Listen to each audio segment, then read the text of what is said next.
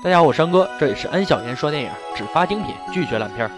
今天安哥给大家介绍的这部电影是由冯小刚执导，根据莎士比亚名剧《哈姆雷特》改编的情与欲的宫廷古代电影《夜宴》，剧中可谓是大牌云集。废话少说，让我们说电影吧。故事发生在唐末五代十国时期，太子乌兰与陪伴在他身边习武的婉儿青梅竹马。但是此时的皇上却看中了婉儿，立婉儿为皇后，由以前太子的情人变成了太子的后母。这种情感上的反差让太子不能接受，他心灰意冷，伤心远走，游荡在吴越之地，寄情于歌舞音韵之中。转眼三年过去了，一直对王后有觊觎之心的皇叔弑兄篡位，自封立帝。婉儿一面派遣使者前往吴越，将这一变故告诉了太子。作为一个弱女子的她，另一方面又要与立帝周旋，最终也不得不委身于他。婉儿在力求自保的同时，也在力求保护太子的周全。此时的婉儿其实心中仍然念念不忘太子，而在刚刚得知父亲已死的太子，却在竹林中遭遇了一场生死之战。为了保护太子，一直陪伴在他身边的越人，选择用优美而伟大的方式走向了死亡。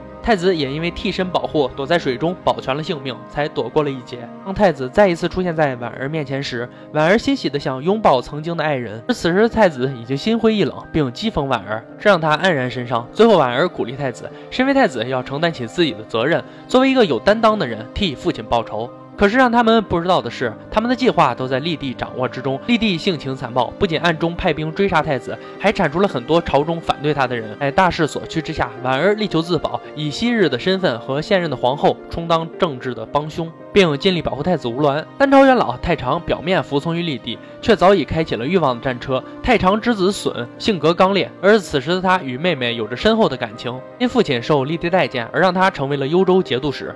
而青女也像婉儿一样，一直爱着太子。老谋深算的太常认为青女与太子的婚约会为家族带来祸害，想要阻止青女对太子的爱慕与情愫。谁料美女爱英雄，青女痴情于太子，不为父亲的话所动，并违背父亲的意愿，在太子无鸾回来之后。一直陪伴在他身边。十五日为新皇后的册封大典，太子吴鸾将表演节目。立帝想以排练剑术为借口杀掉太子，在危机时刻又被婉儿救下。婉儿告诉太子，最高境界的表演不是将面具变成自己的脸，而是将自己的脸变成面具。到了十五日，册封大典正式开始，太子戴着面具表演节目，而表演节目正是再现了立帝谋杀先皇的全过程。此时的立帝脸色大变。但又很快平复了下来，愤怒之下将太子吴鸾派到契丹做人质，而婉儿阻拦未果，只得同意太子离去。就在这时，青女来到大殿，跪求准许陪同太子一同前往契丹。聪明又带着醋意的婉儿下令鞭笞青女，在太子前往契丹的路上，被立地告知的士兵要动手杀掉太子，而此时的隼奉了婉儿之命保护太子，在危机时刻冲出来杀掉了士兵，救出下了太子。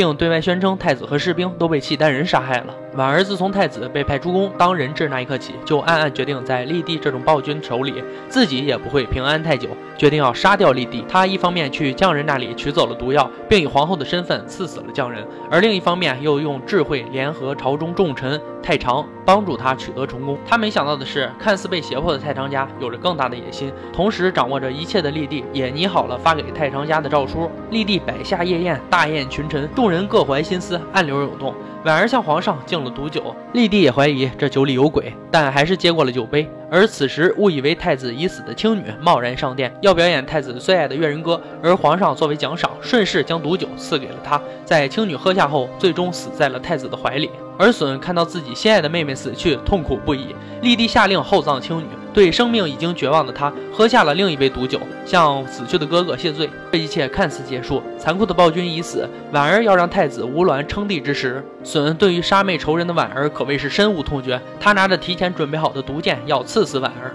这时，太子吴鸾却抓住了有剧毒的剑刃，婉儿随即抽出手中的刀杀了隼。此时的太子吴鸾已经身中剧毒，死在了婉儿的怀里，留下了凄楚的婉儿在大殿里痛哭。婉儿成了这场战斗中唯一的幸存者。当他在空旷寂寞的宫殿里喃喃自语，回顾自己经历时，一把突如其来的利刃结束了他充满不幸与纠结的一生。本剧画面优美，制作精良，但有些剧情却有点牵强。比如说，为什么立帝会喝下毒酒，而婉儿又是怎么死的，并没有交代太清楚。也许是想设置一个开放的结局吧，给大家留有空间去想象。这是一个悲情的故事，一个女人一波三折成为宠爱的对象，皇上喜欢上了婉儿，太子又不得不遵从皇上，而兄弟喜欢上了婉儿，为了婉儿要弑兄篡位。剧中的婉儿似乎失去了人的意义，成为了人们追求的宝物。看完这个电影，安哥明白了一个道理：爱江山还是爱美人。其实爱美人比爱江山更可怕。我是安哥，这里是安小言说电影，喜欢记得微博、微信关注安小言说电影，那里有我更多的视频解说哦。对了，别忘了关注哦。今天就说到这儿吧，我们明天见。